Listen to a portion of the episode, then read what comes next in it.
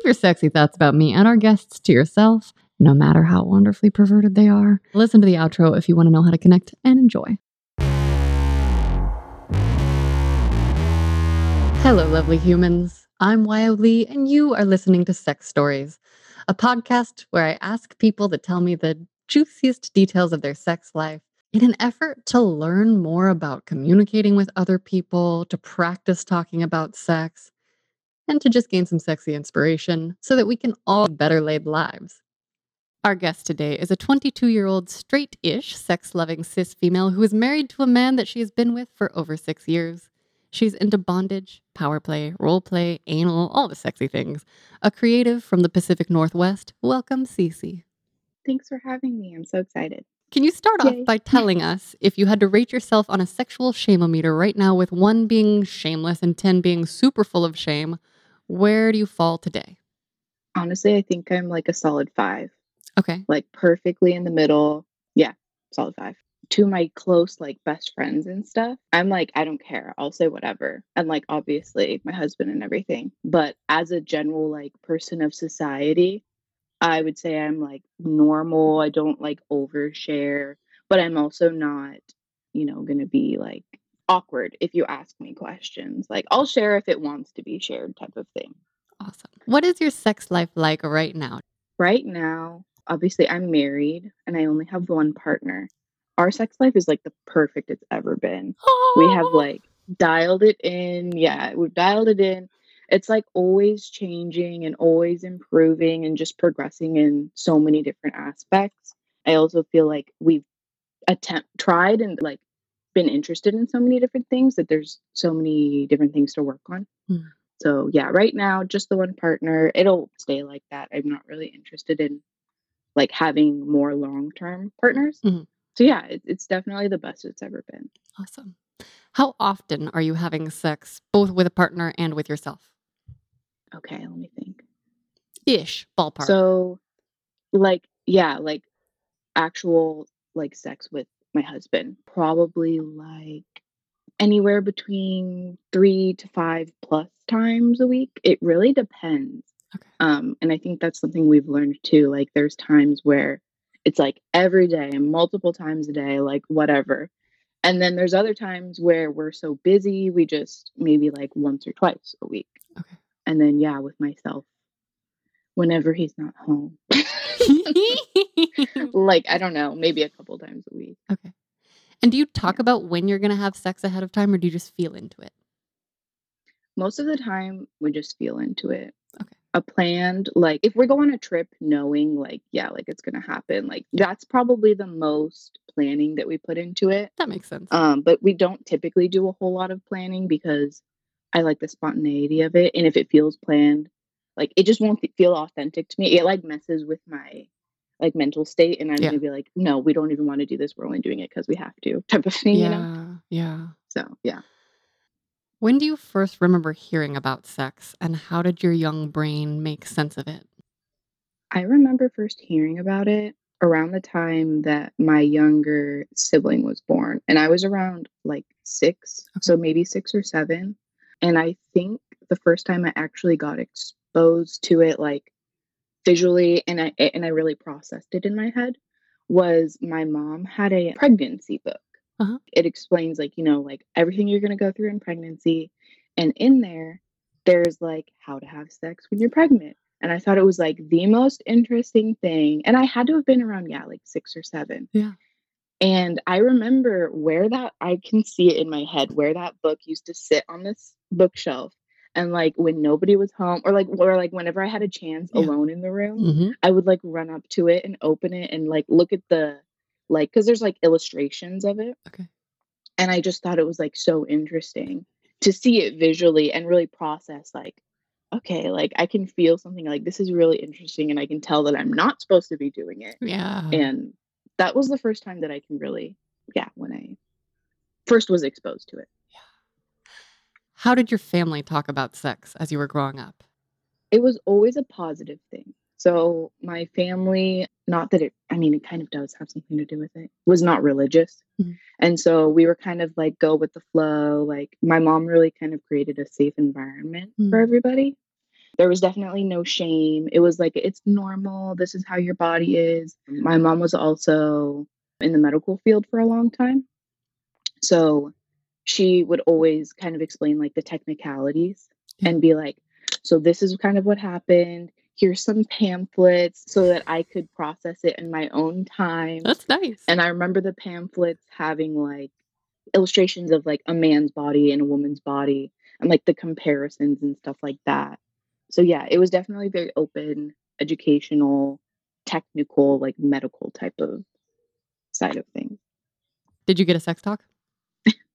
Um, I can't remember a sex talk specifically, like where it was like, here's what you have to be careful of. It was always just kind of like general like pamphlets and whatever, and Okay. getting like a girl's book. And then I, I honestly, the only time that I can remember actually having a conversation about me having sex with my parents was after I had already started having sex with my now husband, and we've been together for so long. So I was like 16 or 17 at the time. Mhm. And my dad had found out that I was like having sex. And of course, you know, it's like the worst thing that could ever possibly happen to your daughter. And I remember the day he came in and I was like supposed to go. It was summertime and I was supposed to go to like some pool with my then boyfriend at the time. And I was already in my bikini and I was like laying on my bed, like texting, like waiting for him to pick me up or whatever it was. And my dad like barged in and was like, I can't believe you're doing this and was like freaking out. And my mom was like, It's okay, it's normal. And my mom was like so calm and like chill about it. Of course, I think it was just the shock of like, oh my God, I can't believe this is happening. I just remember it being like, like I don't know what the big deal is. Like it was never a big deal with my mom. Okay. But my for my dad, it was and I'm the oldest too. Okay. And so, of course, being the oldest and being a girl, it was like, yeah, the end of the world. But that was the only time I ever remember having a direct, com- that was the first direct conversation that I had with either of my parents about me engaging in anything sexual. How did it feel to be a teenager and have your dad be like, "Wow, you're having sex"? Like, I think I would have died. I didn't have I- sex it till I was like- 19. My dad and I used to be very, very close. So Mhm. I was like, like very surprised and like he would never, you know, burst out on me like that. Yeah. it was it I felt very vulnerable and also physically because I was literally in a bikini like laying on my bed Oh my god, good like point. Yeah. waiting to be picked up. And so I was already physically vulnerable and so then he walked in and started like making these accusations and then I felt emotionally vulnerable as well. Yeah. And yeah, it was very and honestly, looking back, one of my biggest worries was like am I still going to be able to go swimming today or is this not happening? I wasn't even really that concerned because I knew in the long term, like he's gonna be mad for two seconds and then it's mm. gonna be fine. But I literally was like, "So, am I not allowed to go today, or like what's going on?" and were you? I that's all I remember. I think we did end up going. Okay. Yeah, it was it was definitely interesting, and I remember one of the things he'd said to me, which completely invalidated everything. He started saying that it was illegal, and you're like, "You're not allowed to do this." Like Mm, you like legally. I think because technically I was 17. okay. So I don't know if he was thinking like like you're not allowed to like make those decisions. Yeah, I'm I'm not really sure what he was thinking, but yeah, I remember him saying like this is illegal. Like you could go to jail and I was like, "No." Like no, I mean, I'm not 40 and he's not like, you know, 13. Like Yeah. this is not like yeah. So that was interesting. but- Wow. Yeah. What do you remember about sex ed in school? Minimal to none. I remember, you know, 5th grade getting like the here's how you use a pad talk. Mhm. but we never got the here's how you safely like engage in these activities i did however end up taking i can't remember what it was called but it was like a sexual health class in Mhm. college Mhm. and my husband and i took it together back when we were in school That's awesome. it was genuinely the best thing i would recommend that to everybody like Yeah. no matter your age because everything that we were learning and back then we were probably like 16 maybe 17 and so we hadn't done like a whole lot and we didn't really know anything about like the BDSM community. We obviously knew that it existed, but we didn't know the intricacies. I did not know that it existed when I was 17. I had no Yeah, idea. I we knew, but you know, like it's not like we were actively like engaging in the Yeah. community or anything. I had seen like a dominatrix character in the movie Eurotrip, but like that was like my only frame of reference. I had no idea like what it meant. What it was. Yeah. Yeah. It was very interesting and and everything that we were learning, we were able to experience together, Yeah. which obviously long term ended up being really beneficial. So yeah, there was that class that we took in college, but that was by choice. Nobody made us take those classes. Although I think that that exact class should be mandatory Yes. because not only did we learn about the actual, you know, the safe sex side of things, but we also learned about, like I said, the BDSM community and various different things. And I think it, we were already open minded people, Yeah. but I think it really made us realize, like, okay, cool. Like some people are into this and some people aren't. And that's perfectly fine because if it doesn't affect you, just let it be. And yeah, it was really great. I definitely recommend anything like that. And it was just like a community college course. Like it wasn't like it was like a big, yeah, it was great. Oh. What, if anything, did you ever learn about consent growing up? Consent was not a topic. Okay. I can't remember any kind of conversation specifically talking about consent sexually. I was always taught growing up nobody can make you do anything you don't want to do. You never have to do anything you don't want as like a life rule. Mhm. And so I think that my mom also kind of tried to tie that into like tr- tr- try to really get it in my brain like you don't have to do it if you don't want to without maybe saying it explicitly. But yeah, actual consent like if nobody can XYZ without you saying yes, that was not a conversation. Yeah. Jumping back for one quick second, how were you aware of BDSM already before you officially learned about it? Honestly, I don't know. Okay. Yeah, I looking back, I think it was just something we had discovered together. Mm. and like slightly suggested here and there. But yeah, I can't remember a time where like I was exposed to it or anything. Okay. Um, which is actually really interesting.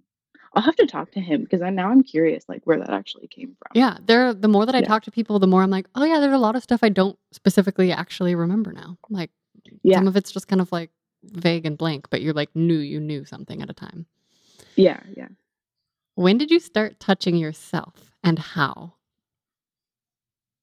So I didn't actually start consciously touching myself until around age like 15 Mhm. when I had started dating my husband. Okay. And he had suggested like have you ever like done this? Have you ever and at that point I I'd never even yeah, consciously touched myself and he's like, "Well, have you ever like put anything inside?" And I'm like, "Oh god, like what? like no."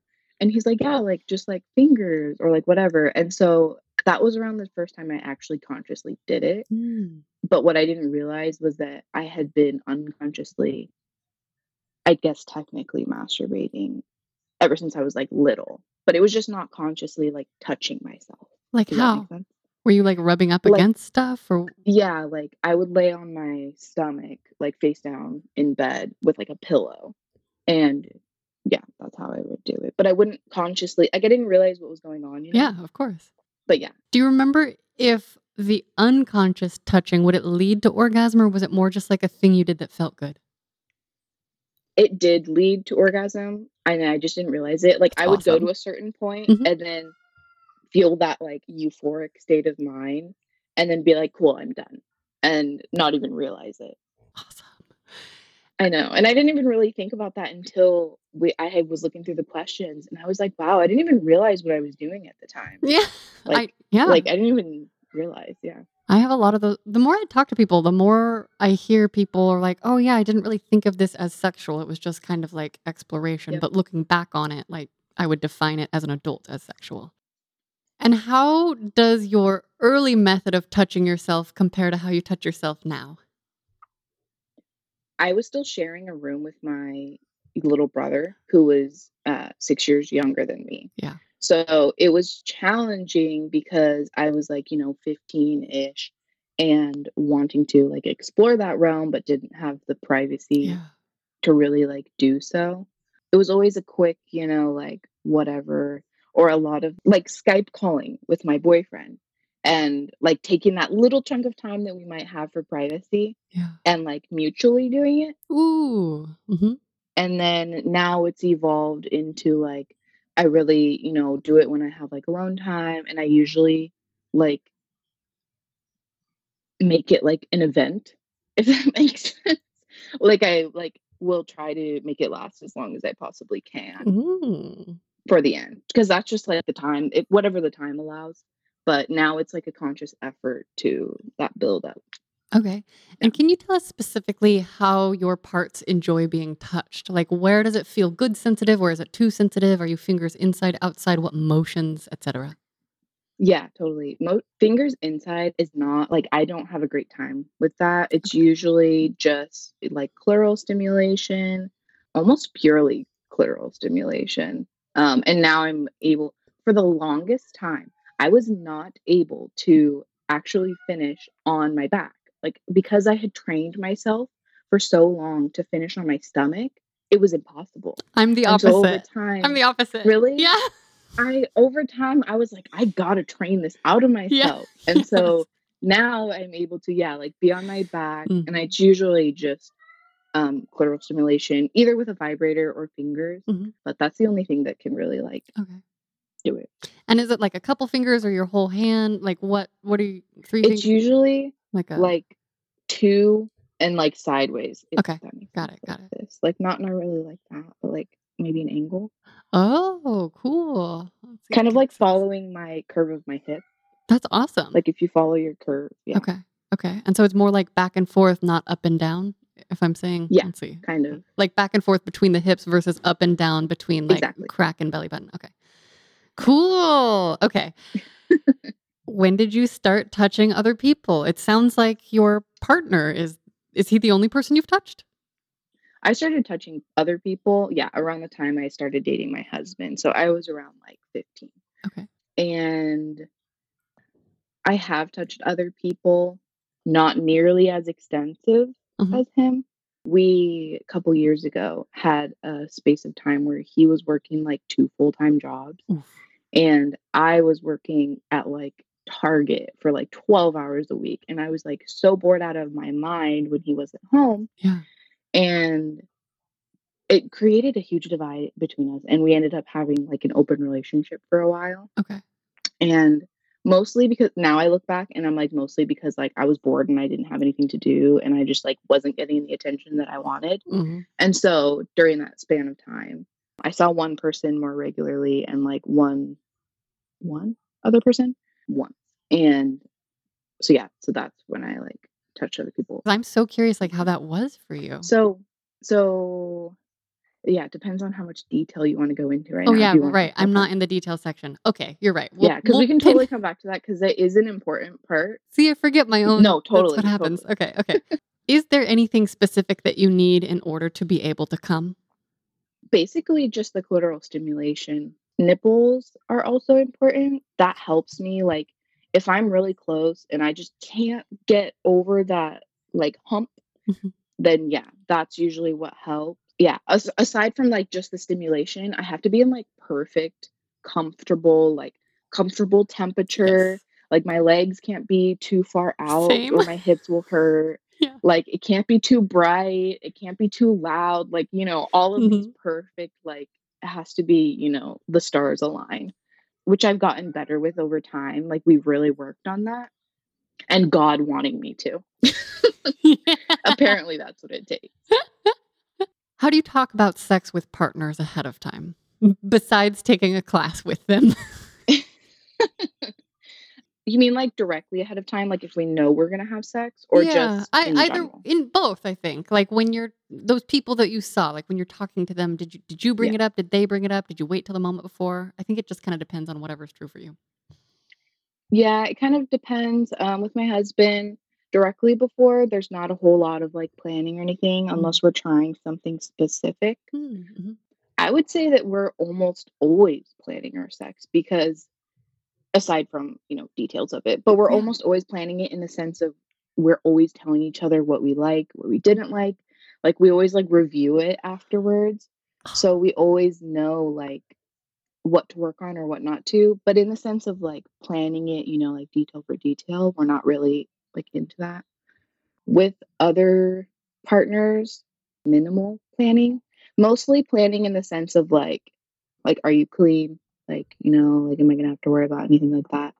Not that it wouldn't matter either way, because well, it does matter because, and obviously always protection regardless, but just ma- mainly that conversation, which That was my next question. which So, do you usually initiate Mhm. those health and safety conversations, or have the people that you've seen volunteered them at all? it's hard to do questions like that because I'm thinking like my husband and I just always knew, you Yeah, know, like yeah. the sexual health and stuff.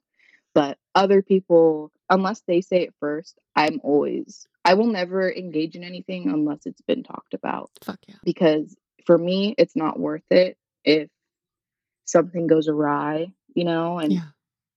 I want to make sure like that they understand how I view it. Like, yes, this is really great, but you also are an adult and you need to, you know, really plan things and you know. So. Have you ever personally had any experience with STIs? I personally have been fortunate enough to not Okay. have been self, but yeah, I think a lot of that does come too from like being so careful about it and Yes. asking people like straight up, like, and I know it- maybe it's uncomfortable and it, you might seem like I don't want to be mean, but like at the end of the day, it's like you gotta just do it. Yeah, it's not mean. It's just, I think it's actually nice because it's safety consciousness, personally. Totally. But I know some people are like, I don't want to ruin the mood and like ask about it or whatever. I'm like, I don't. You gotta just do it. my my personal philosophy is like if that is the deal breaker, then you are not attracted to me enough for me to want to Yeah. fuck you. it's just Totally. like like if that really kills it for you, then goodbye. like Yeah. I, um, yeah. because it's keeping like if if keeping me safe is a turn off, you know, I don't know. Yeah. That, then I'm not gonna feel. Yeah. Yeah. Totally. Are you into sexting? Currently, not a whole lot. Okay. I mostly like send my husband pictures, kind of like more jokingly, like to like mess with him. Like when he's at work, or how does it mess with him? Like if he's like on a work, uh, so he works from home. Like he has a marketing business that he runs. Mhm. So we're home. We're literally together like 24 7. So there's not really a need or a want for sexting. That makes sense. Um, but if he's like on a call or like busy working or on an errand or something, but yeah, currently not a whole lot of sexting. But let me tell you, when we were first dating and not living together and Mhm. like teenagers and stuff like that, it was literally 24 7, like all the time, all of the details, all of the pictures, like all the time. Yeah. Amazing. Do you watch porn? Yes. However, that has changed a lot in the last since the new year. So like the last like month or so. I used to watch a lot more porn. Actually like online. Yeah. Now I've transitioned to watching our porn. Like ourselves. yes, that's so hot. oh, I'm so happy to hear that. And it's really it's so much more enjoyable just for me and like and I gain a lot more like pleasure Mhm. out of it because it's like I'm able to watch like my husband actually fucking instead of like whatever. So That's huge so change cool. though because yeah, like I used to watch it all the time. What brought um, about just like that shift? Was it like a conscious choice? Not really. I just found myself wanting to watch it instead. And we had recently done we had like created this video and whatever and it wasn't like it was like set up all like Yeah, yeah, yeah. elaborate or anything. It was kind of just us like doing our thing. Perfect. my husband has always watched us and like videos of me or pictures of me and whatever and i always thought it was interesting and i almost like not gonna lie i kind of didn't believe him i'm like i don't believe that you don't watch porn and now that i do it myself and i watch us i'm like okay yeah i get this like i haven't watched porn in like two months Wow. Yeah. Okay, when you were watching porn, what did you watch? And how do you think it's influenced your sex life? i used to watch a lot i would say like probably all of the porn i watched was like anal of Mm. some sort Mhm. and mostly like intense like hardcore like multiple people and stuff like that I've always wanted something that had a lot of element And I think it has influenced my sex life because it makes me realize like, oh, like that's something new to try and like made me a lot more interested in anal and just kind of like that play as a Yeah. as a whole. What about sex toys? So we have like a whole collection and we have like a lot of different like yeah, different things, but we don't necessarily use them all the time. Mhm. I would say the most used ones are probably like we have a ball gag and one of those okay, and one of those systems where you like set it up underneath your mattress and it's like the straps come out the. Yes. We use those and the actual cuffs on those are removable, so we sometimes just like take those off and just use those. But yeah, I mean, we've got a lot of different stuff, but it's just used at different times. Can you give us a brief overview of your kinky self? How did you discover her? What just list some of the things she likes? Um, okay, so we're super into like power play. So usually I'm pretty submissive, but I'm like definitely bratty. Okay. Like I like to like mess around and be like make him like work for it, you know? Mm, okay. And a lot of like I don't know how to describe it aside from like aggression. Like I like to like make him mad. And one of the first things that I was introduced to was like choking, which I feel like is pretty like common. Super into that.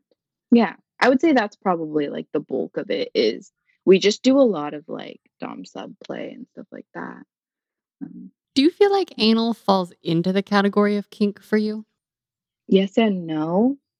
I feel like anal in itself, well, pretty more common and not necessarily a kink. But when you get into like actual, instead of just, you know, maybe like penetration or something like that, like really spending time like playing down there, I would say that that's probably a little more of a kink for me. Are you into group sex? Yeah. So we've actually only, I've only ever had like technically one encounter previously. Mhm. But yeah, super into it. And I'm like, well, maybe one day when COVID's not around, Yeah. then we can actually like see what happens with that. But um and I think also my husband being so into it has also made me into it because he's like super into it. So I'm like, okay, like yeah, I'm totally down for that. And I don't really have like a preference for like male or female or whatever. I'm like both sides, like I don't care. Yeah. Is your husband also of the same mind? Yeah. Okay. Him being a male, of course, he's like, I would love to have another girl. And he always jokes, like, I wish I could just make a copy of you exactly and just have two of you. Yeah. But yeah, he's also super open to like having another guy and whatever. That's awesome. What about sex parties, sex clubs, things like that? Would you be into it? No. No. Okay. Well, I've never been. However, yes, I would be into something like that. It would definitely depend on the demographic, I guess. the vibe. Yeah. Yeah. Yeah. Can you just give us like a little like fantasy version of what I would like it if it was like this? I would like it if it was kind of like I've heard of situations where it's kind of like a large building and different rooms for different things so that you can kind of like choose whether or not to partake. Yeah. And it's not just, which I've also heard of just one large room where like everything's happening all at once. I Yeah. think that would be a little too anxiety triggering for me. Yeah. If, yeah, if it was just like, you know, like a safe space that didn't feel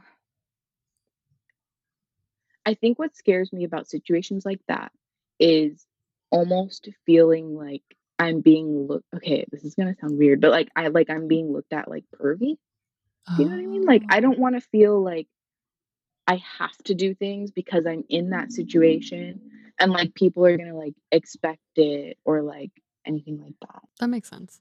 And honestly, mm-hmm. at the couple of sex parties I've been to, I've been more like, oh, should I? Am I allowed to? Are we going to start this? Are you going to? Who's going to touch? Nobody's touching.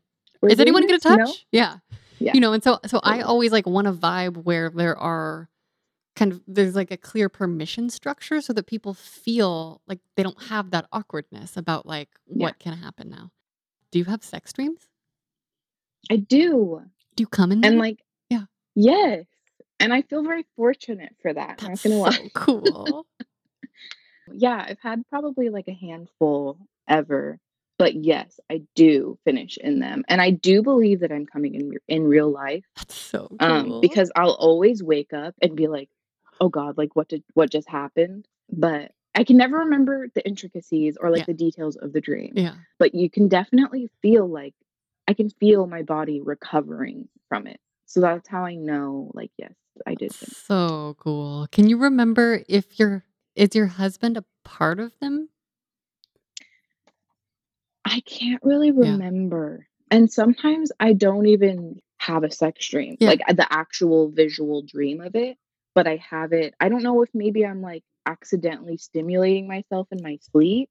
Cool. Like maybe if I'm like too close to my pillow because I have like this big body pillow. So I don't know if maybe I'm like just a little too close to my pillow. okay, the Yeah, idea of accidental dream orgasms is just fantastic. Like what a what a happy accident. I know. What's your sexual fantasy life like? I think that my most prominent fantasy is multiple people and like group play and stuff like that because it's something that I kind of got a taste of a few years ago but didn't get to fully immerse myself in it. Um and it's definitely something that we talk about on a regular basis and I know we both really want to. But, you know, just circumstances and that hasn't happened and it also takes the right person, you know, like Yeah. you don't want to just invite anybody into Totally. something like that. Huge fantasy for me is BP. I would love to have. I would love to have that. But yeah, it just takes the the perfect circumstances, you know? Yeah. So a couple years ago, I think it was like my husband's 18th birthday or something, and obviously we weren't married back then. But his family had gone out of town for the whole week of his birthday. So I was there pretty much the entire week, just like spending the night and like partying and whatever. And we had had like a bunch of people over just throughout the course of the week. And he had his friend, his like best friend over, and his best friend's girlfriend, who we had never met. So I'd never met this girl before, and I had known the guy because I'd gone to school with him for like years and years. But we had been like drinking, and like she had brought a bunch of edibles over, and so we were all like gone, like gone, gone. Yeah. And before it was before it got really bad, and we were all like comfortably intoxicated, we started playing strip Jenga, which was interesting. Yes. Um, I want to play strip Jenga. Why have I not it played was this? it was very interesting and i think that we were all kind of teetering on that level of like being so intoxicated that you don't care and being like not quite enough Mm. and so as we were playing the game and we're like keep playing and stuff and i remember at some point i'm pretty sure her and i were only in our underwear and i think the guys were naked and we started giving them each massages on the floor like they were just laying on the floor and we were like no we were cracking each other's backs Oh wow. which sounds so weird but like have you ever okay have you ever had anybody like like sit on your back and like crack it like oh, abruptly feels so good, especially if you have the full body high going. Yeah and so I, i'm not sure like what led us to that and i was like i can crack everybody's back like just you wait. And so yeah so it turned into that and i'm pretty sure okay apparently i was the one that was like guys let's go to the bedroom it's going to be super fun and like ki- kind of trying to get everybody to like like loosen up a little bit. Yeah. and i did make sure to have that conversation prior like if anything happens we're all clean right? And i am rem- i remember asking multiple times because i wanted to make sure like even though we're all intoxicated like i want to make sure that you guys understand like i'm not going to make you do anything first of all. And mm-hmm. second of all like i'm clean so if you're clean like we're all good. So we eventually like get upstairs and it initially had started as us having sex separate. So i was having sex with my boyfriend and it was all separate. And then eventually of course me being me i like made the move to like fall on the ground and like engage with them and it was all just very intoxicated and it was fun like don't get me wrong like it was great and i wouldn't like take it back or anything and it is kind of nice because you know when you are like that like your guard is down like you might do things that as a sober minded person you're like ugh i would never do that but in reality it's like you just don't want to be maybe like judged for it or something you know? Yes, it's so much more permission to just try yeah it. To just be yourself and not have to worry about like if they're gonna be like oh you know Yeah. so eventually it had ended up as I was trying to remember the positioning. So, okay, so boyfriend's best friend laying on the ground. And I was sitting not on his face, but I was sitting off to the side. So my knees were not around him, they were Okay. to the side of him. Okay. And then I was facing, Toward his dick. Yeah, yeah. And he's he's laying face up, right? So like Yeah. belly up. Okay. And I think his girlfriend was facing me. So we were each facing, yeah, his dick. And I don't remember ever like actually engaging in anything like that, but I just remember like being there. Yeah. And I think my boyfriend was behind her or something like that. And all of a sudden, his best friend starts like sitting up and like being all like all of a sudden, complete change of mood. And he runs out of the room, and I we didn't even realize he had left. Like his girlfriend and I were like making out and like on top of each other, like naked at this point, and had gotten back up onto the bed. And I remember her being on top of me, and she, like I said, like I'm very submissive, and she is not. Like she's Mhm. very dominant, which we later learned he was submissive and she was dominant. So it was like perfect. Whoa. Like her oh, and I had come together fun. perfectly. Yeah. And it was fun because I got to be me and she got to be her. Yeah. And so yeah, so she was on top of me and like really taking control. And I was like having the time of my life. And my boyfriend was standing next to us, kind of like just like ha- like enjoying the view type of deal, not really engaging too much, except for when we like were ready for him to. Mhm. We didn't even realize he had that the friend had left the room. Oh no. and this kid was in the other room. What had happened was he had thrown up all the way down the hallway into the bathroom and like was like dying in the bathroom, like just throwing up. Oh no. and we didn't realize until later because we were so in the moment and like enjoying each other. So yeah, so I was on my back, he was there. And then eventually I suggested, I was like, hey, like, why don't you go fuck her? And like, I made sure that that was okay. I asked her first. yeah. And she was like, yeah, that's fine. Yeah. And so he did, which I appreciate now. He had the head space to put a condom on. Great. And then would pull it off and then go inside of me Great. and like kind of do that, you know? Yeah. Because even though you might have that conversation, it was the first time I'd met her. So I just, it never hurts, you know? It's always best to err on the side of safety, especially because even if someone is on contracept, you know, even if someone's taking birth control, just better safe Yep. than sorry. Exactly. Yeah, it's much better. It's not, you know, it's totally worth it more if, you know, there's no consequences in the yeah. end. Even if you're clear Um, STI wise, like just just not Exactly. worrying about that is great. And you can get yeast infections and stuff just because your Yeah. bacteria levels are different. So that's Yeah. always a smart, smart, smart move. Exactly. So yeah, so what had originally started as a foursome and we were all engaging with each other Yeah. had moved to the bed, her and I, and then so it turned into a threesome and I didn't even realize and my husband or I guess my boyfriend at the time had to literally clean up this kid's vomit out of his parents' carpet Oh. and like help him and he of course was like not mad like nobody was like mad at the situation. It was just unfortunate oh yeah. so yeah, I experienced a lot in that situation, just as far as like making out with a girl and like, you know, sharing a dick and like fingering her and stuff like that. Mm. But I wish that I could have it again and not deal with throw up down the hallway. Totally. I Yeah, and the I whole house was like the whole house was just like messed up and it just smelled like weed and his parents are insanely conservative. Oh no. So the whole rest of like I think that we had like the weekend left or something. I don't even know if we had the weekend. I think maybe we maybe had like a day to clean everything up and deal with that. So that's the story of the foursome turned threesome. And Oh we always like think it's like looking back, it's a funny story, and him and I always talk about it and stuff like that. And I'm like, well, technically I've been in a foursome, but maybe not really. But like it's kind of a, a an odd line to Well, it certainly falls squarely under the umbrella of group sex. I think that's the easy way Yeah. to say it.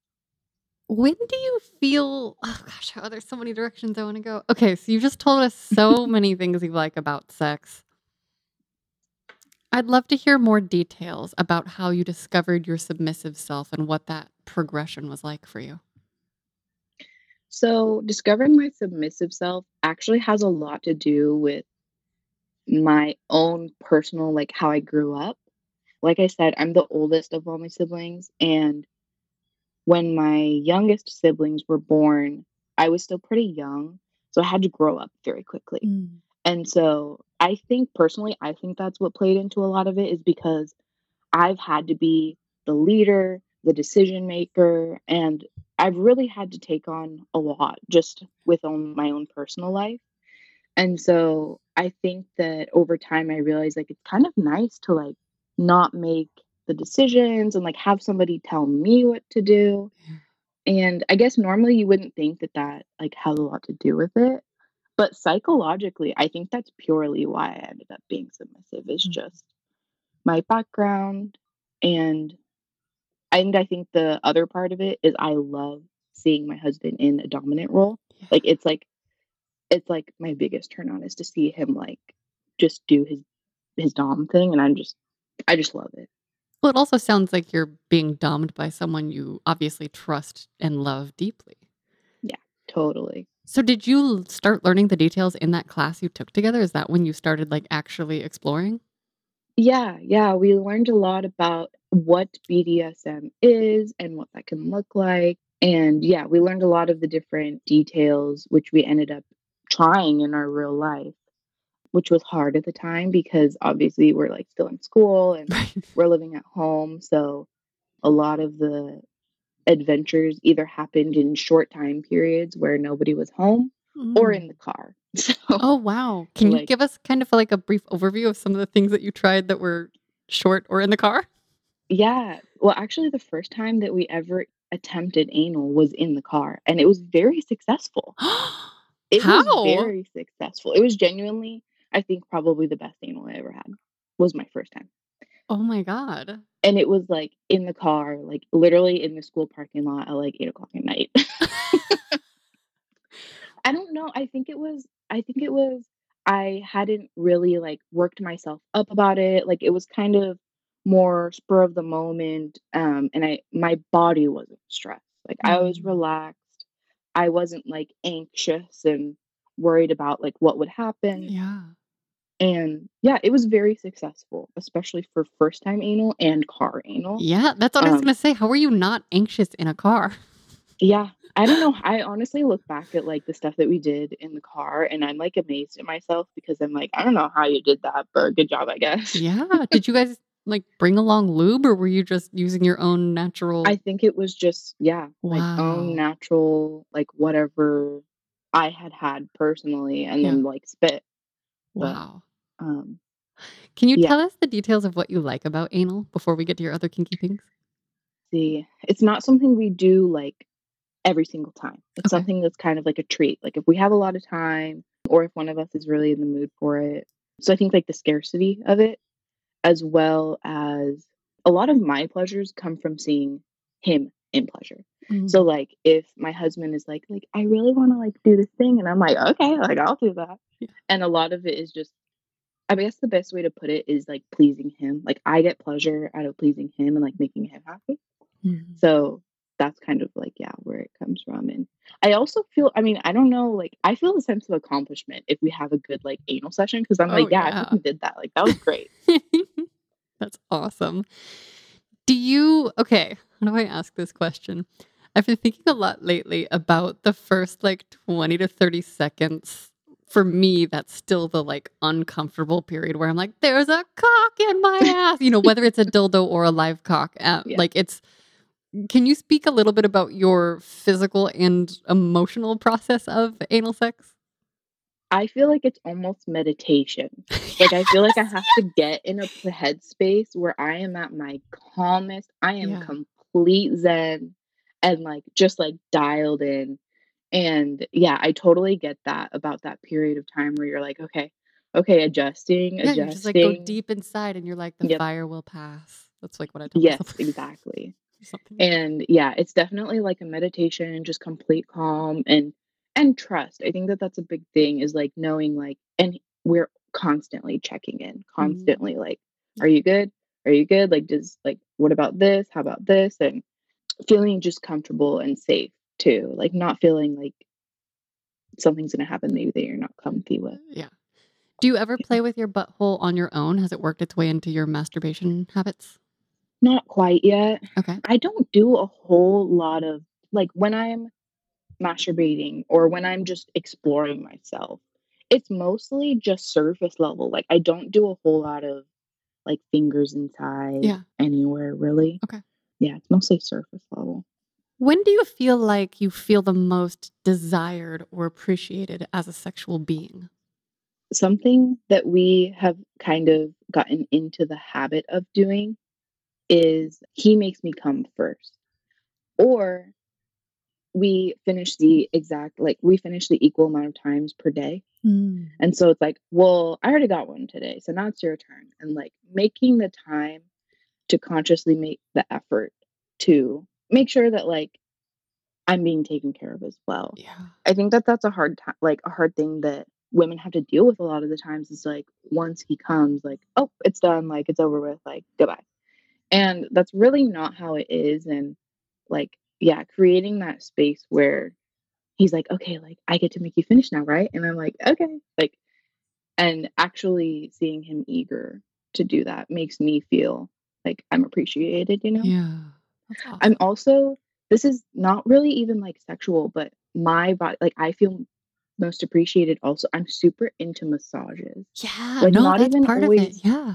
Yeah, and not even always sexually, just like as a human. I'm like always back rubs and everything. And like most nights I cannot go to sleep unless he's actually like touching me and like massaging me. That's amazing. And so that has worked its way, yeah, into our relationship as well. And Oh my god, that's amazing. I want touches. I know it's it, yeah. I think that just the physical skin on skin touching Yes. is big for me and makes me feel like yeah, like most loved. And even if it's like yeah, just non-sexual. And he knows me by now. Like he knows like at the end of the day, like foot rubs, back rubs, leg rubs, like anything. I'm super into massage. Like I cannot imagine my life without daily like rubs. amazing. Okay, what are just some of your biggest turn ons and turn offs? Um, okay, so biggest turn ons, I would say, is like masculinity, but not toxic and gross, is Yeah. what I wrote. like, I like to see like a big, strong man, and like that visually is exciting to me. Also, someone else taking charge. Yeah. So, like, being taken care of in a sense. hmm And then a biggest turn off. Well, toxic masculinity is one of them. Yeah, I was gonna say, like, anything like that. But t- tell us, tell us in detail, like what your details of toxic masculinity, no thank yous would be. No thank yous would be like if you're super full of yourself. Like I'm not super into that. Okay, you know what? This is a good one. Okay, so let's do a little backstory here. So back when we were in an open relationship, and I say open because it was like so short lived. Yeah. I had seen someone who it was okay, it was like first uh one night stand, right? So like that type of setting. And he was masculine in the sense of like, you know, knew where he stood and visually was Mhm. very like built and all of that. But he just kind of was a dick. Like his attitude and it was like I owed it to him like since Aw. I had engaged with since I had like had him over and stuff and it's like kind of touchy. It had started as just like I was exploring myself and I Yeah. was like I just want to see, you know, wh- whatever people I can meet and people I can like you know have sex with and stuff like that. And so when I when he had come over, we both knew like that we were gonna have sex. But as I got to know him, he was just a lot meaner and like acted like I owed it to him and like Ew. didn't waste any time getting down to business. And I was it kind of bordered that line of yeah, like I okay, I'm not super into this anymore. Um so he became very that sense of like toxic masculinity where he was like you owe this kind of thing Gross. if that makes sense. And he was just so much meaner than like, you know, that's turn off for me. I don't owe you anything. And you literally like have no right to think that, you know, people owe you anything like that. So Yeah. yeah, turn offs, like just don't be a dick. yeah. Like just don't. Will you tell us a little more about that open relationship time? Yeah. So basically, when my husband and I started dating, we had never been with anybody else. I Mhm. had literally never kissed anybody else when we first started dating. He was my first kiss. Wow.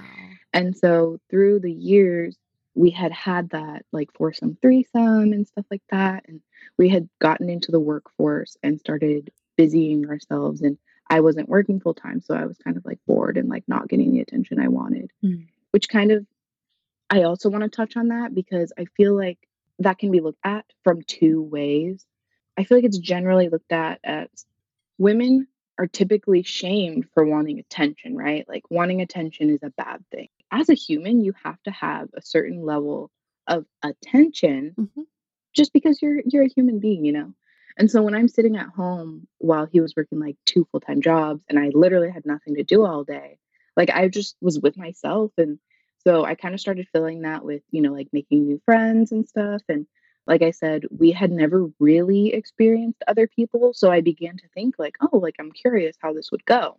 And I had gained I was working a job one of the per- people that I was working with who was like 10 years older than me and mind you I was like 18 at the Mhm, time mhm.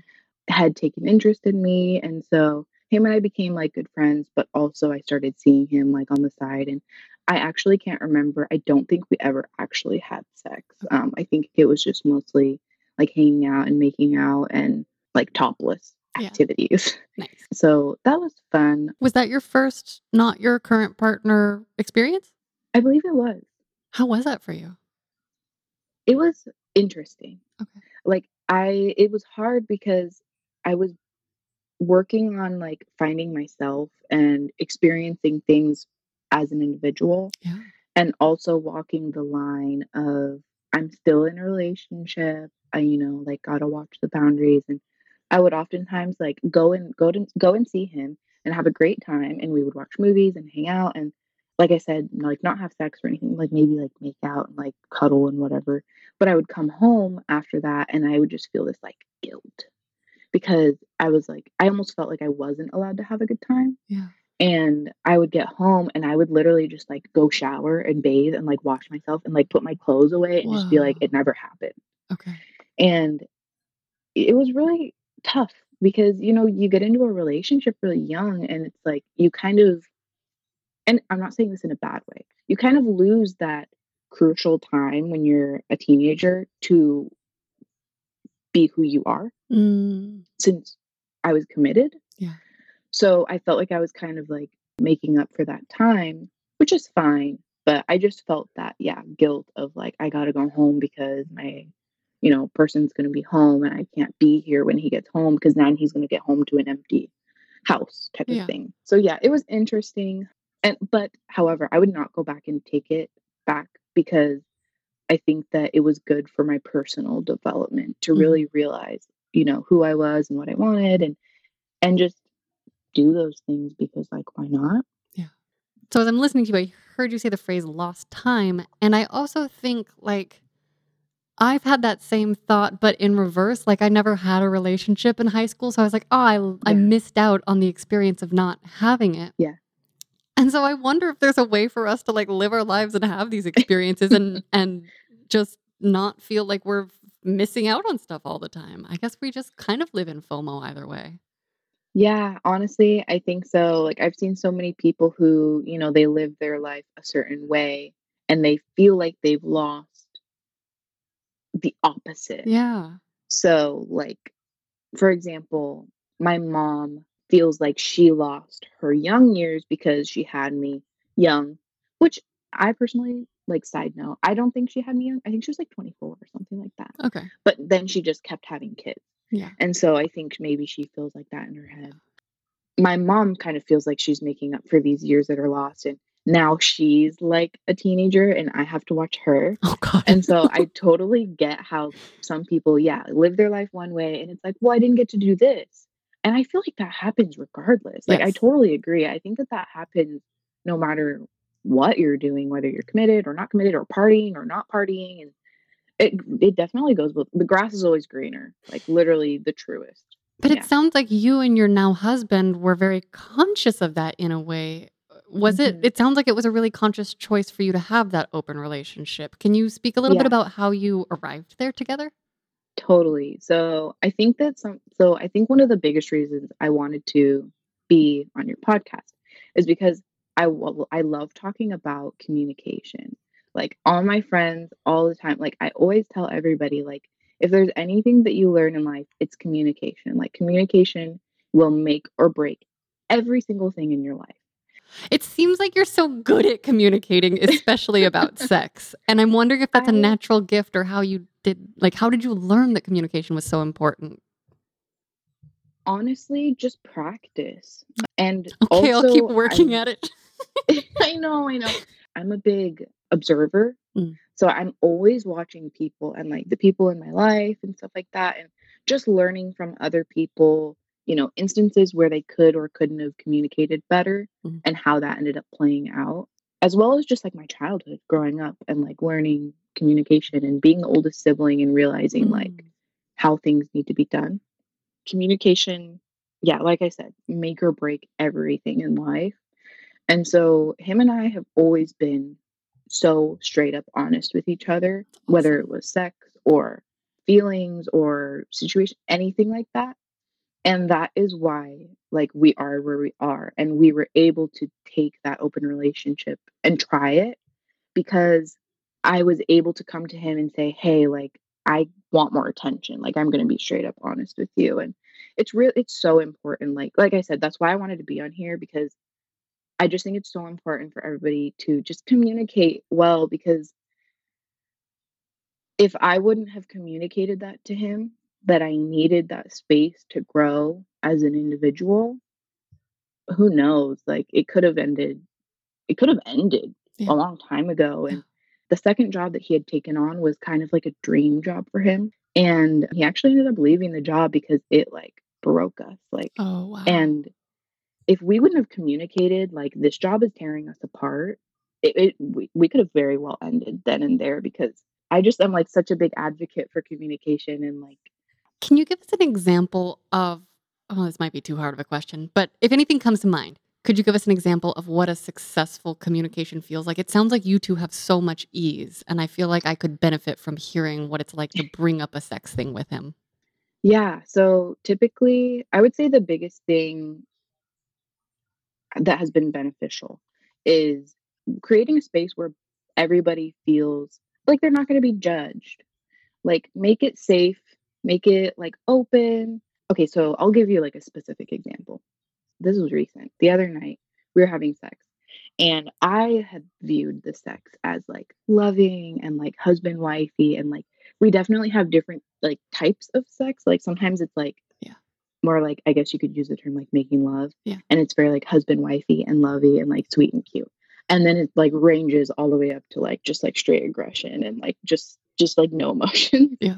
And what ha- I had thought it was like lovey, husband wifey, kind of like whatever. And at the very end of sex, he because we like to do like stranger play. Mhm. And like he loves like like being able to just like use me and not worry about emotions and stuff like that, which we love. We love doing stuff Yes, like that. me too. So at the end of this sex that we were having, he said something along the lines of like um, something that you would say during stranger play. Like he was like, "I respect you and everything, but you're just like you're just a slut to me," and just something along the lines of like, "You're a stranger I met on the internet. Like, let me Mhm. just fuck you," Mhm. and which is fine. Like that's great and dandy if that was the mindset that I was in, but I Mhm. was not in that mindset. And so I just continued and like we finished and everything like that. And I took the time. So I think this is what's the like the best way to like deal with something like that is I took the time to realize what I didn't like and how it could have been different and the proper wording. So I think I took about like 24 hours Mm. to think about it. And then I brought it up like, "Hey, like remember last night when we were like having sex and you said the stranger thing?" And he was like, "You didn't like that, did you?" And I was like, "No, it's not that I didn't like it. It's just I thought I was under the impression that we were having sweet sex Yeah. and you were under the impression that we were having stranger sex." And so just taking the time to think about it. And I brought it to him and he was completely understanding. Like, I totally get it. Like, I kind of sensed it in the moment that it was the wrong thing after I said it. And like, I'm sorry, like, I kind of like misjudged the situation. So that's like a specific experience Okay, where you're able can to kind of I communicate. reflect what I just heard in this dynamic?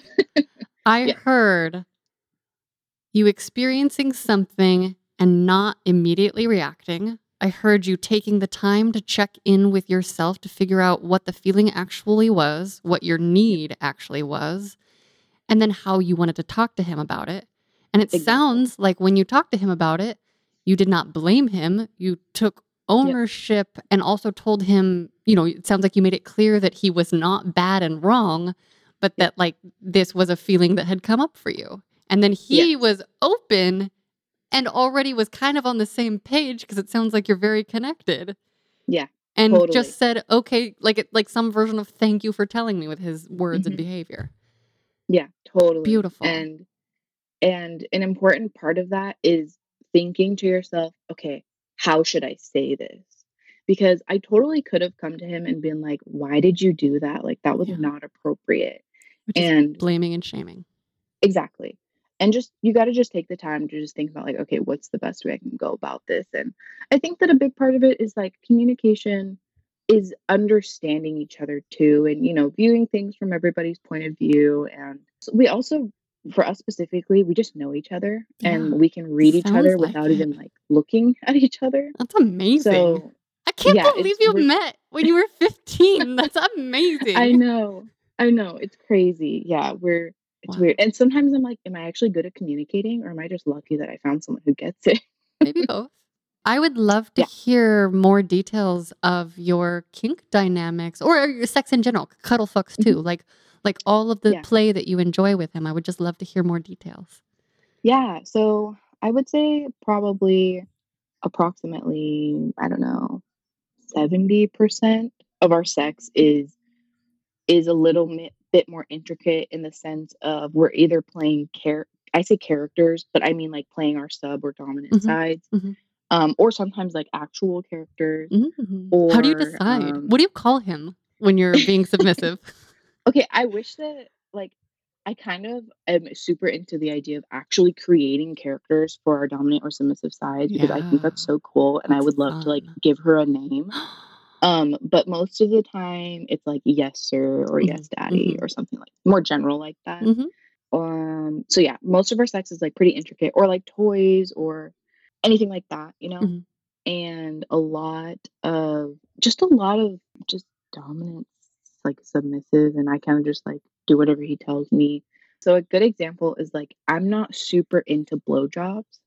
I don't really personally, I don't find a lot of enjoyment like just giving a blowjob or anything like that. However, if he tells me to, I will happily do it. Like Yeah. I will like just like it's great.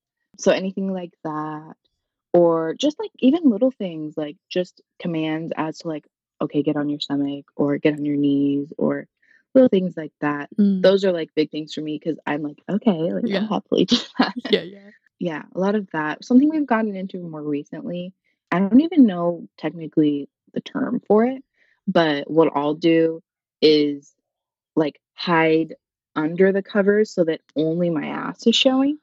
And so that it's kind of like an inanimate object type of thing. Like I'm not really sure what that's called. More of like fuck toy type of thing. Yeah, that's Um, so we've gotten really into that and like I love it because I feel like of use Yes. and I just like it in the sense that he's able to, he, essentially it's like he's using me to get off Yeah. type of thing. Yeah. So it sounds Yeah, like a lot of like it. control and instruction and not so much like any pain I'm hearing. Not a whole lot. Great. There's definitely times where like like I said, I'm pretty bratty, so Mhm. I'll really make him work sometimes. hmm And he's told me sometimes you just piss me off so much and I just like I just want to like bend you over and like just hit you like to the point where he's just like I don't even know what to do because I'm so frustrated and I'm like good, I'm doing my job then. Oh my god! like I love making him work for stuff like that. Do you It's ever really get fun. beatings? Um, Does he beat you or no? Or um I mean, I say that so casual. Okay. I or just heard myself. Yeah, every once in a while. It, it's not like a regular thing. It's usually like if I push him far enough. Okay. But it's not anything to where he just does it like just to do it. Yeah, yeah. And then I would like to know what you need in your person's self. It's hard. What you need to feel safe. It sounds like you have a partner who can basically read your mind and knows you very well, but do you have safe words or anything like that? Um, mostly it's anything having to do with like stop.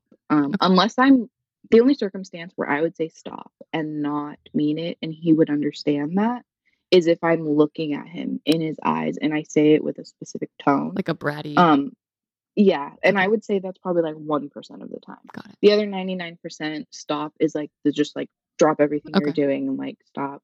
Also, tone is a big thing. It's really hard because we just get each other so well. So if I say something, I could say the same thing, but if I'm saying it in the tone that he's like understands, Yeah. he gets like, okay, like time to like slow down or Yeah. something like that. It also But- sounds like you have a relationship where if something goes, I'm going to use the word wrong, but just if something isn't Yeah. perfect for either one of you, that you can talk about it and it's not world ending for you.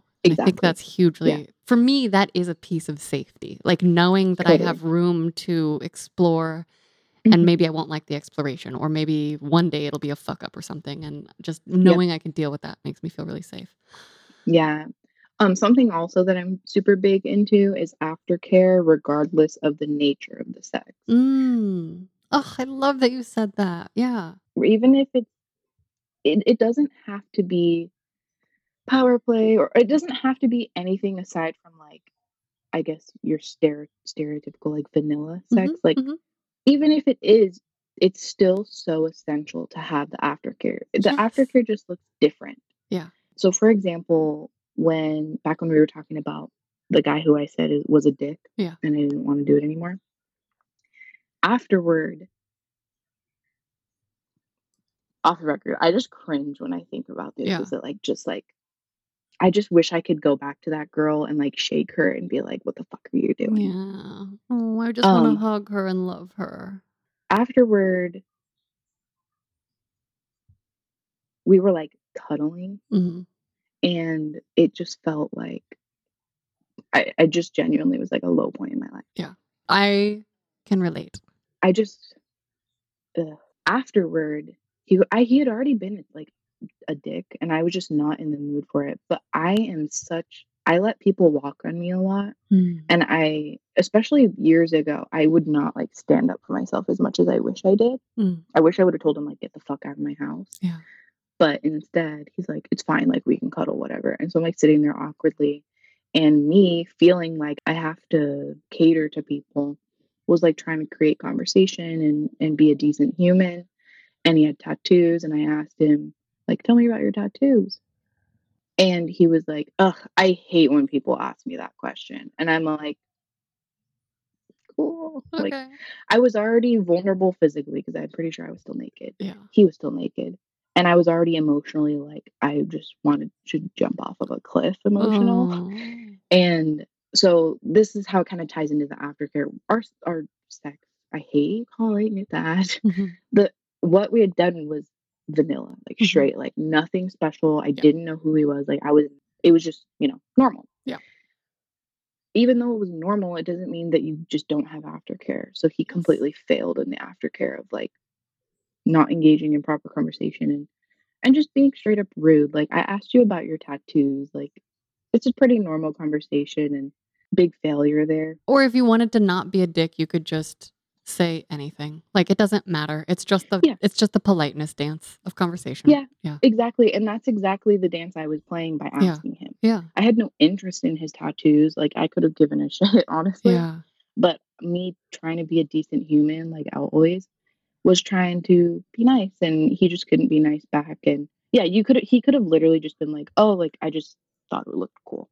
How'd you get him to leave? like were you did he finally just get I think he finally just Okay. left. I didn't have the backbone to like tell him to leave. I think he literally just left. I would still struggle with that now. Now I have actually yelled at people to get the fuck out of my house, and one of those was a lover. Yeah. But in my early twenties, no way, no Yeah. way, I couldn't Yeah. have. I mean, yeah, I was like 17 or oh probably yeah, fuck 18 no, at eighteen. that point. There's no way I could have. Exactly. And on top of that, it's like someone you haven't met. He was pretty, he was only a little taller than me, but very built. Yeah. So definitely like intimidating. Yeah. Um, which starts as a turn on and then turns into a turn off. Yeah. Well, it depends on Um, the yeah, the context. It's mhm. everything. Oh. So yeah, aftercare is like so important. No matter the type of sex, you just check in with each other, be polite, you know. You don't have to like tell each other your life story or anything like that with a partner that maybe you just met, but be considerate. Don't use them for therapy. Yeah. For us, it's just our aftercare just looks like just like be with each other, you know, be present. Yeah. Discuss. We're always discussing like what was good, what was bad, Yeah. what'd you like, what I would love to hear like, more about that. That was literally my next question because Yeah. it sounds like that is part of your aftercare along with cuddling. Is it is it like Mhm. m- the day of usually? Like is it like we just finished fucking and now we review it? Like how do you do that? Yeah. Usually it's usually it's immediately after Wow. Um, we let each other know like I really liked when you did this or I didn't like when you did this or I wish that you did this or did you like when I did this or whatever. It's kind of like a review. Like you're kind of reviewing your experience and everything like that.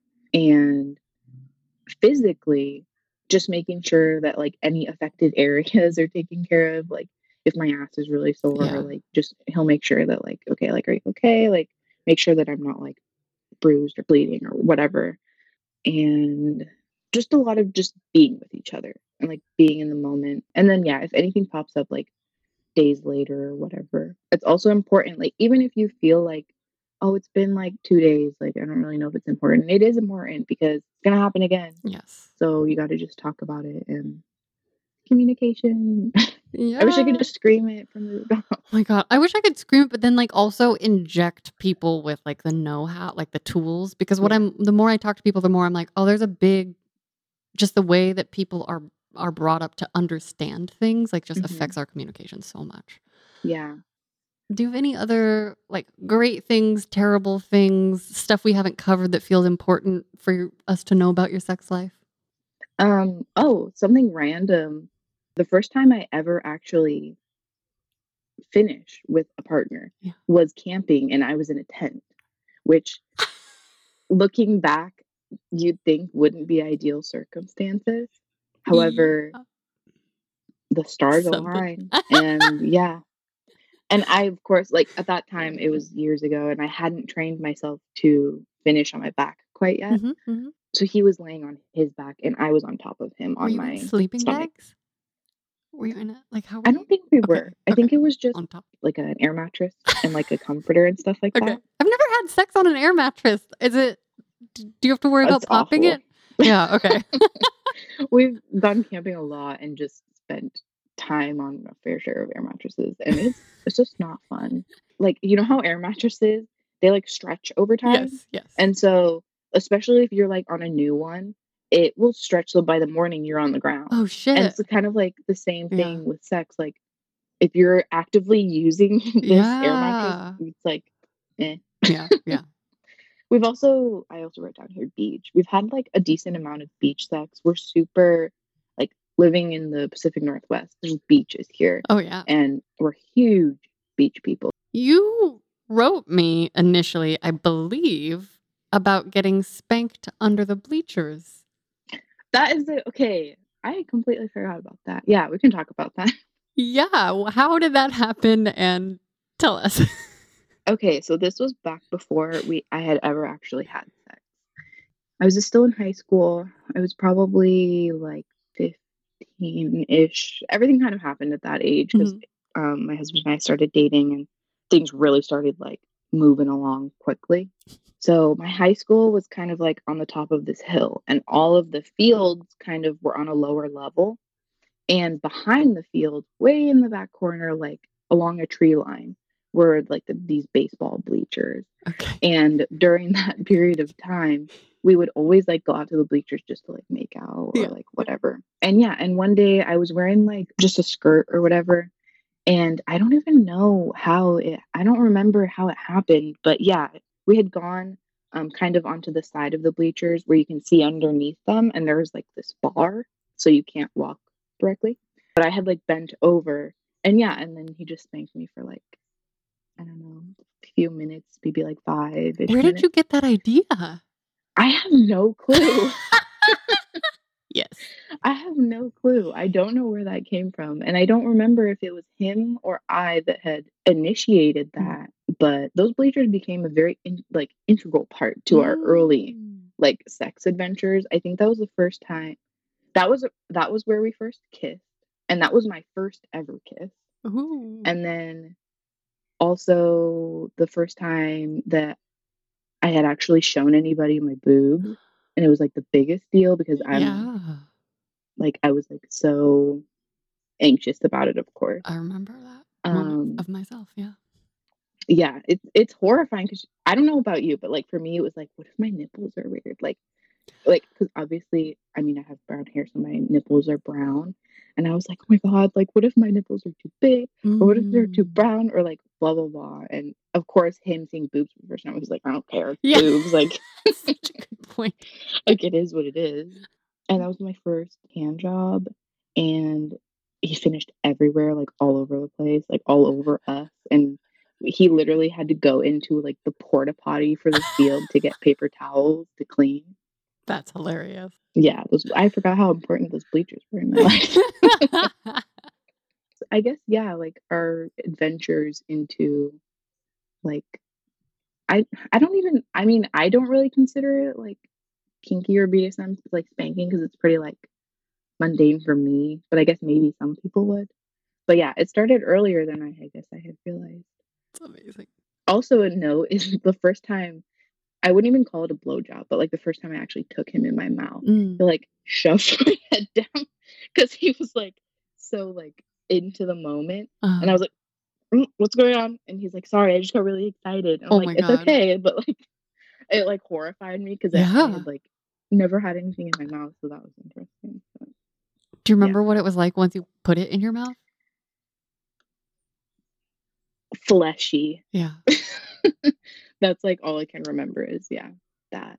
I remember being more scared for to have someone like eat me out than Mm, like hmm Same. actually give somebody oral Yeah. because of the horrifying factors of like hair, smell, taste, you know, like just being a girl. Well, and all the horrible things that boys in high school said about pussies, like all of the things Yeah, about like, if you smell wrong or all these things, and exactly, and you don't know what the right or wrong smell is when you've not All you gotten know to stick your nose in a vagina. Yeah, like hmm there's no yeah I don't know. Yeah. yeah. What hopes and dreams do you have for your future sex life? Just to continue to grow. I would like to play out like the different fantasies that him and I have, you know, with like multiple people. I think it would be fun, but just like continuous growth. I don't want to meet, you know, like a plateau where we just like don't Yeah. try anything new or try to understand each other better. And it always just wraps back to communication. Like, as long as we're just continuing that, I think it will just keep progressing. Yeah. What is the hardest thing about navigating your sex life? For me, the hardest thing is, as we kind of talked about before, the boundaries of being committed.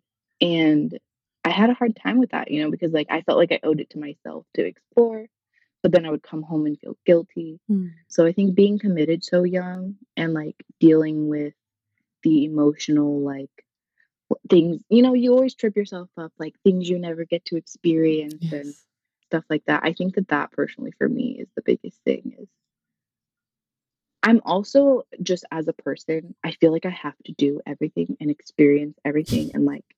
I am just I have to do it all. Okay, but does And it feel so like a pressure or is it a desire? desire. Okay.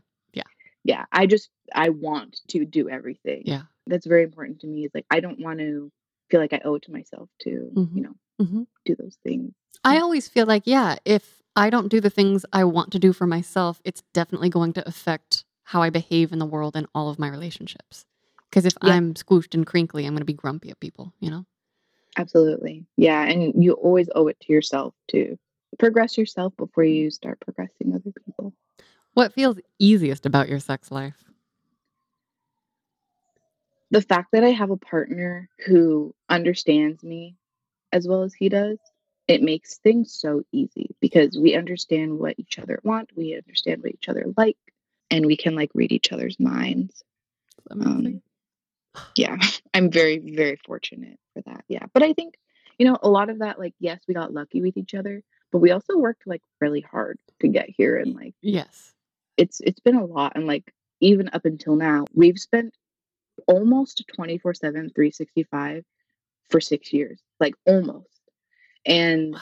So pandemic is fine for you. You're like, this is we're Yeah, used to it. not Okay. new. Yep. Wow. Yeah, we have been together and people are always like, "I don't get that. Like I don't understand how you could, you know, be with the same person every day." And I'm like, "Me either.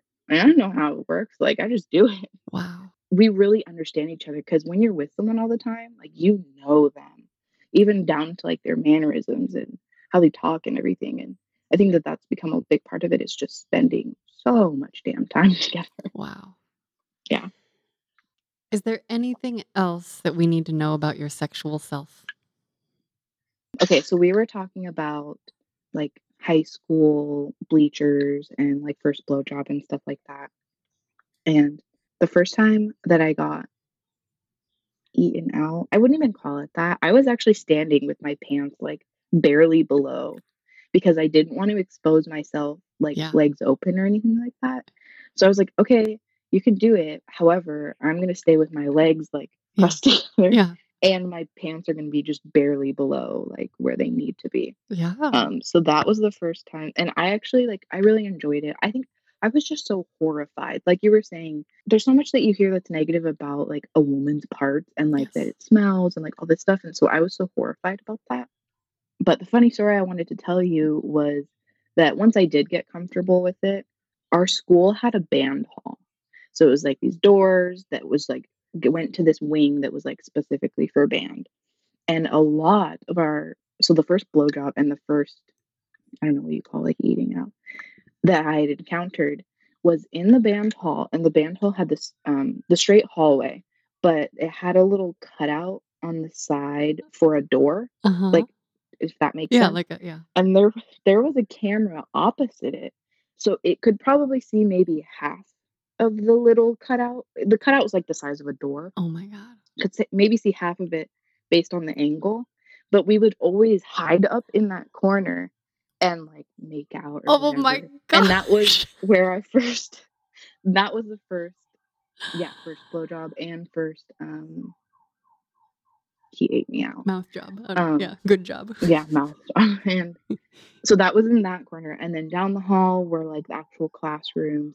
And in which looking back, I'm like, I don't know why you thought this was a good idea. and you totally could have been caught and you weren't like, God bless. Oh my gosh. I feel like the more I talk, the more stories I think about that I'm like, oh my God, she would love that. I have stories about being caught by the police that I haven't told Oh you about. yeah, yes. You Yeah. need to. Okay, this is always ha- okay. Yes, I know. No, that's good. What? T- tell, So- tell. Yeah, keep telling and then tell. Yeah. Um, and then at the end in the band band room or whatever, I don't know. I don't. I don't know how this happened. I it was obviously after hours, and nobody must have been there.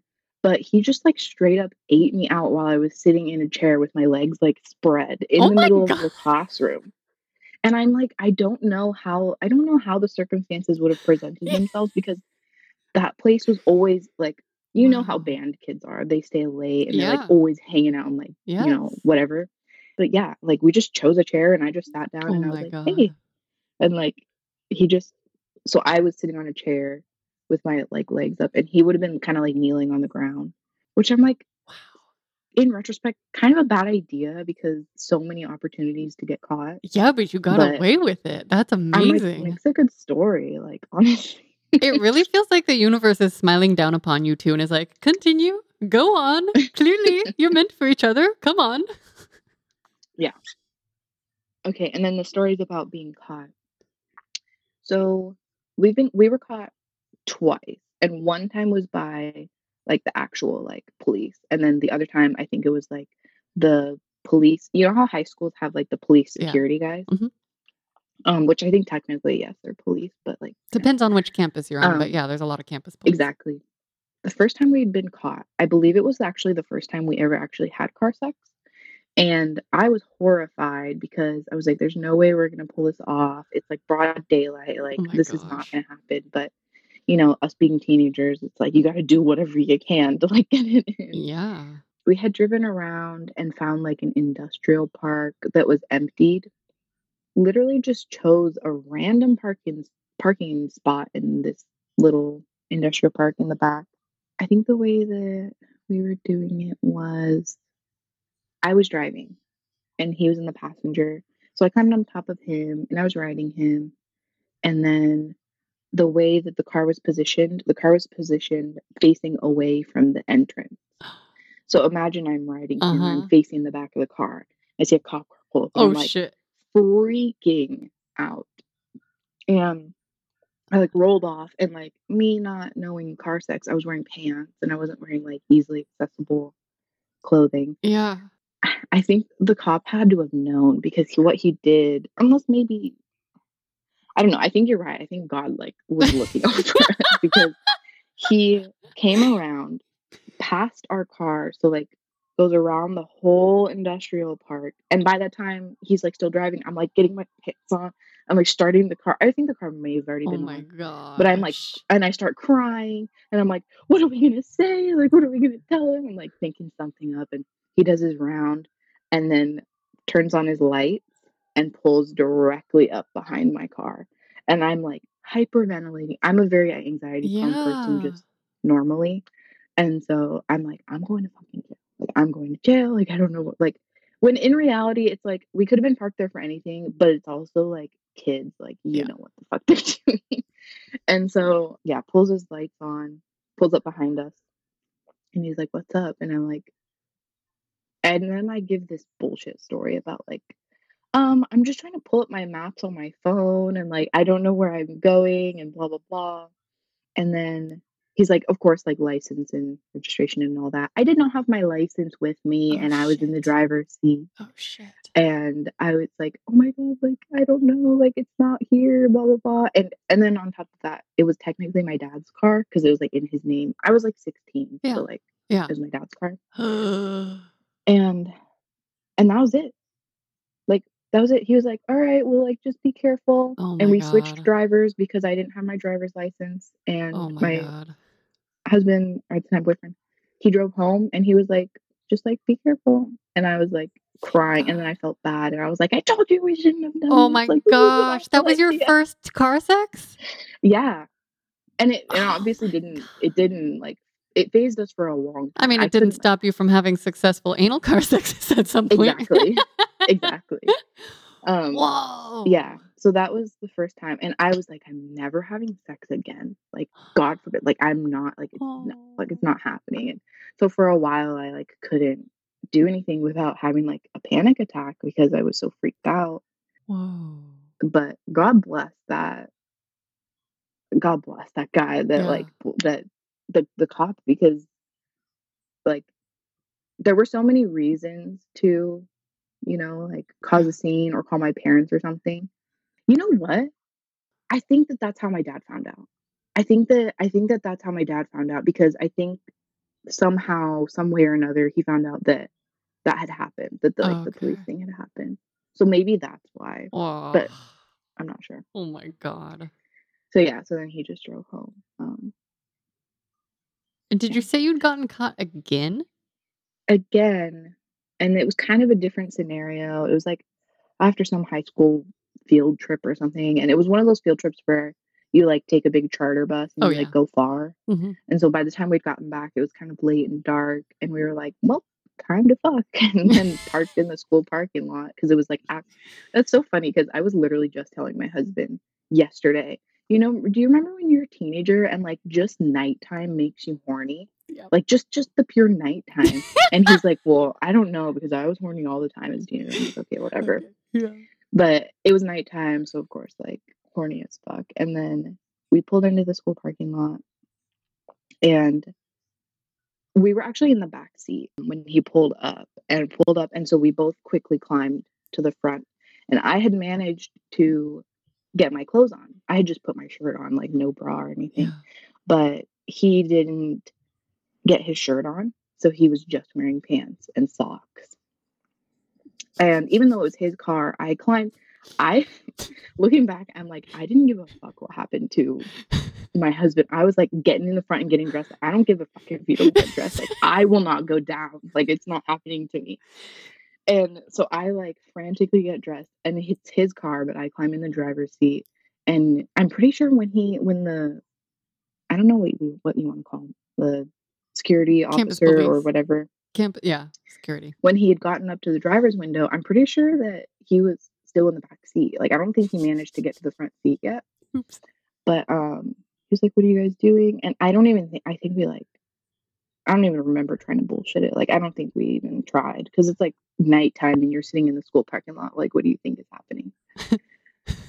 so yeah, so then he goes to the other side. He pulls my partner out of the car because he wasn't dressed, and he's wearing socks, and it's raining outside. So he's like running around Oh no! in his socks and pulls him to the car, and and um, my partner then just kind of like sat at the hood of the car, shirtless, just in shorts In and the socks. rain? Yeah, and so then the officer had come back around and was like, "Was he making you?" This was what I appreciated of the situation. Was was he making you do anything that you didn't want to do? Like, are you safe? Like, is Okay. everything okay? And I was like, "Oh yeah, like it's fine. Like it was completely, you know, consensual and Yeah. everything like that." And then he, you know, we gave our ID and blah blah blah, and he kind of scolded us for like, "This could stop you from grad," because we were seniors. Mhm. And so he's like, this could stop you from graduating. Like, you're so close to graduation. Like, do you really want to mess it up? And I'm like, I know, I'm so sorry. Like, blah, Yeah, blah, yeah. And yeah, eventually they just like let us go and Okay. get back in the car and get dressed and leave. Because the guy, I think, like, I think that we got lucky in both situations because the people just like, were just like, get out of here. Like, Yeah, just go yeah. away. Like, I don't want to deal with you right now. And then we left. That was it. But of course, it, it was very scary because he was not dressed and he was sitting there. He's like, I didn't know what was going to happen. Like, my socks are all wet now. And Yeah. yeah, and at that point we had already been together for like three years, and so like I, I felt I felt very safe in the sense that he was like, "Is he making you do anything Yeah. that you like didn't want to do?" And I was like, "Oh no, like we've been together for years, like it's okay." So Just trying to fuck, officer. honestly, just need some space. and of course, after that, I'm like, I'm never gonna do this again. Like I can't believe that we ever did this. Like this is an awful idea. It's so not worth it. but then you get horny. Exactly. And then like you know, like a week later, you're like, oh, kind of interested. Okay. If you could go back in time and give younger you a piece of sex advice, what age would you pick and what would you say? I would pick around the age that I was for the open relationship. And kind of like what I said earlier, like I wish I could just go back and shake her and just be like, what are you doing? Like it's not worth it. Mm. Just for that specific like situation though. Like Mhm. everything else that I experienced during that time was like beneficial. Just that one night. I wish I could just go back and be like, don't do it. I think also like a side note is from that experience afterward I had realized like wow I really didn't want to do that. And I got like a lot of like well you were the one that had him at your house so what did you expect? Mm. And so it was really hard to process that too like the shame of I had already felt bad for my like just mad at myself in general. And so then I had other people like, well, what were you doing? Like you're in a relationship and you know, it's your own fault for Oof. having that, you know, putting yourself in that situation. I don't think people being shitty is ever your fault. It's it's so hard to come to terms with. Yeah. Yeah. It is. Yeah. Especially in the English language we have, you made me feel. You know, that Mhm. that we have blame built into this language so much and it's so hard especially when it comes to sex, especially when it comes to being a young person and a female bodied person like it's yeah, we get a lot of we get a lot of blame and hmm I hope Yeah. yeah. Just as just in the nature of being female, yeah, is a lot of blame built into it. And yeah. I also want to like because we were talking about consent, and something that I also wanted to mention is continuous consent Yes. because consent can be withdrawn even though you may have initially been like, okay, yeah, that's fine. Yes. And I would say consent should be active, ongoing, collaborative. The the ladies who wrote The Ethical Slut, which is like a polyamory book, they have a great definition of it. I'm trying to remember and it has to do with Oh god, I read it in a previous episode, but it's like for the benefit of all parties involved. So it's for the active Exactly. well-being for everyone involved. Exactly. And you can't keep active well-being going if you're not constantly checking in. And so I don't Checking think in, it should yeah. be the burden of the party that might be experiencing a freeze or a shutdown to be like, "Wait, I withdraw." You know, we also don't have Mhm. that built easily into our communication. But I think that, you know, if you have two people, both parties are responsible for just like checking in. And Yeah, if your partner's quiet, stop and be like, "Hey, what's up?" exactly. I Yeah. recently had someone I know contact me crying, bawling her eyes out because in the moment, like she had seen someone that she had just met. It was like a one night stand Yeah. type of situation. And she had withdrawn consent and said, like, no, like you gotta stop because he had pulled the condom off and just kept going. What the fuck? And yeah, and she was like, "No, no, like you gotta like like stop. Like this is not like this is like no, stop." And um she had she couldn't have babies and he had known that. And it was because she had um like a hysterectomy or something like that. And he was like, "Well, you can't get pregnant, so why does it matter?" And she's like, "That's not the only fucking reason that you like my- wear protection. Like you don't understand." And he's like, "Oh, well, I'm clean, so you don't have to worry about that." And she's like, "Wow, you really don't get it, do you?" And he's like, "What? Like what's the big deal?" So it became like a whole thing.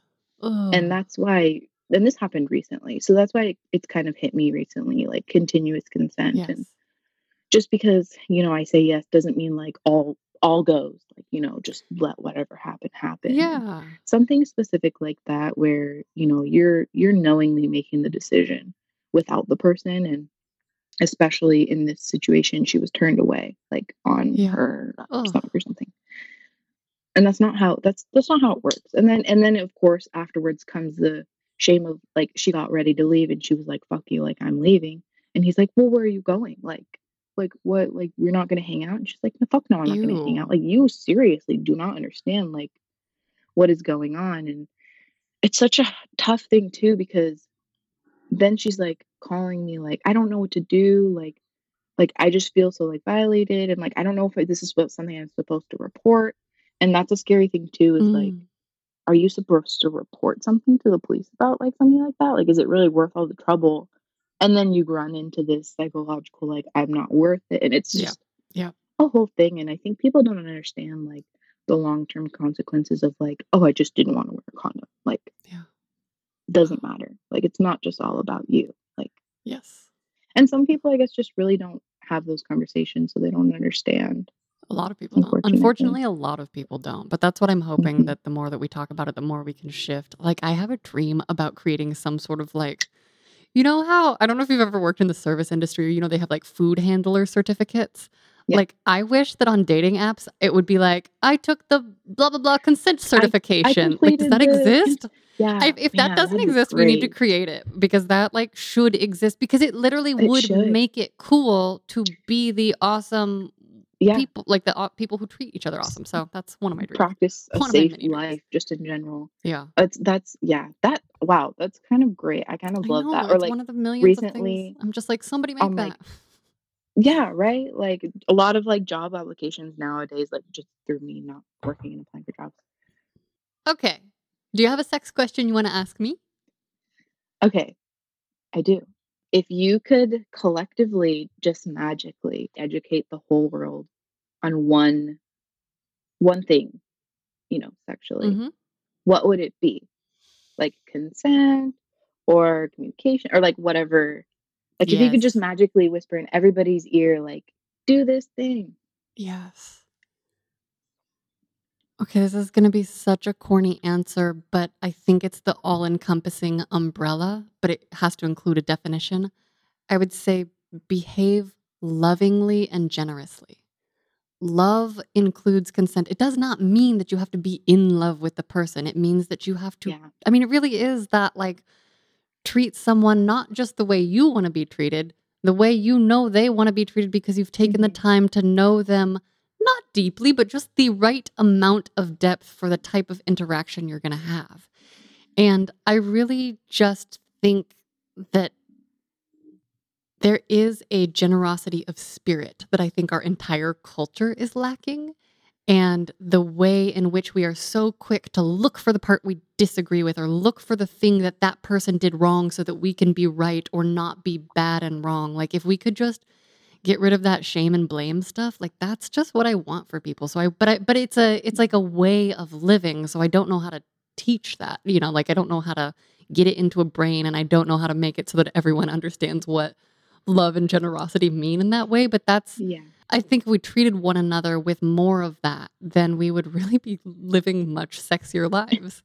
And it's not about And having no boundaries. It's just about Yeah. clarity and like the communication. I think something that a lot of people have trouble with too is like you were saying, like no matter the level the level of whether or not you love them, love them, love them. Yeah.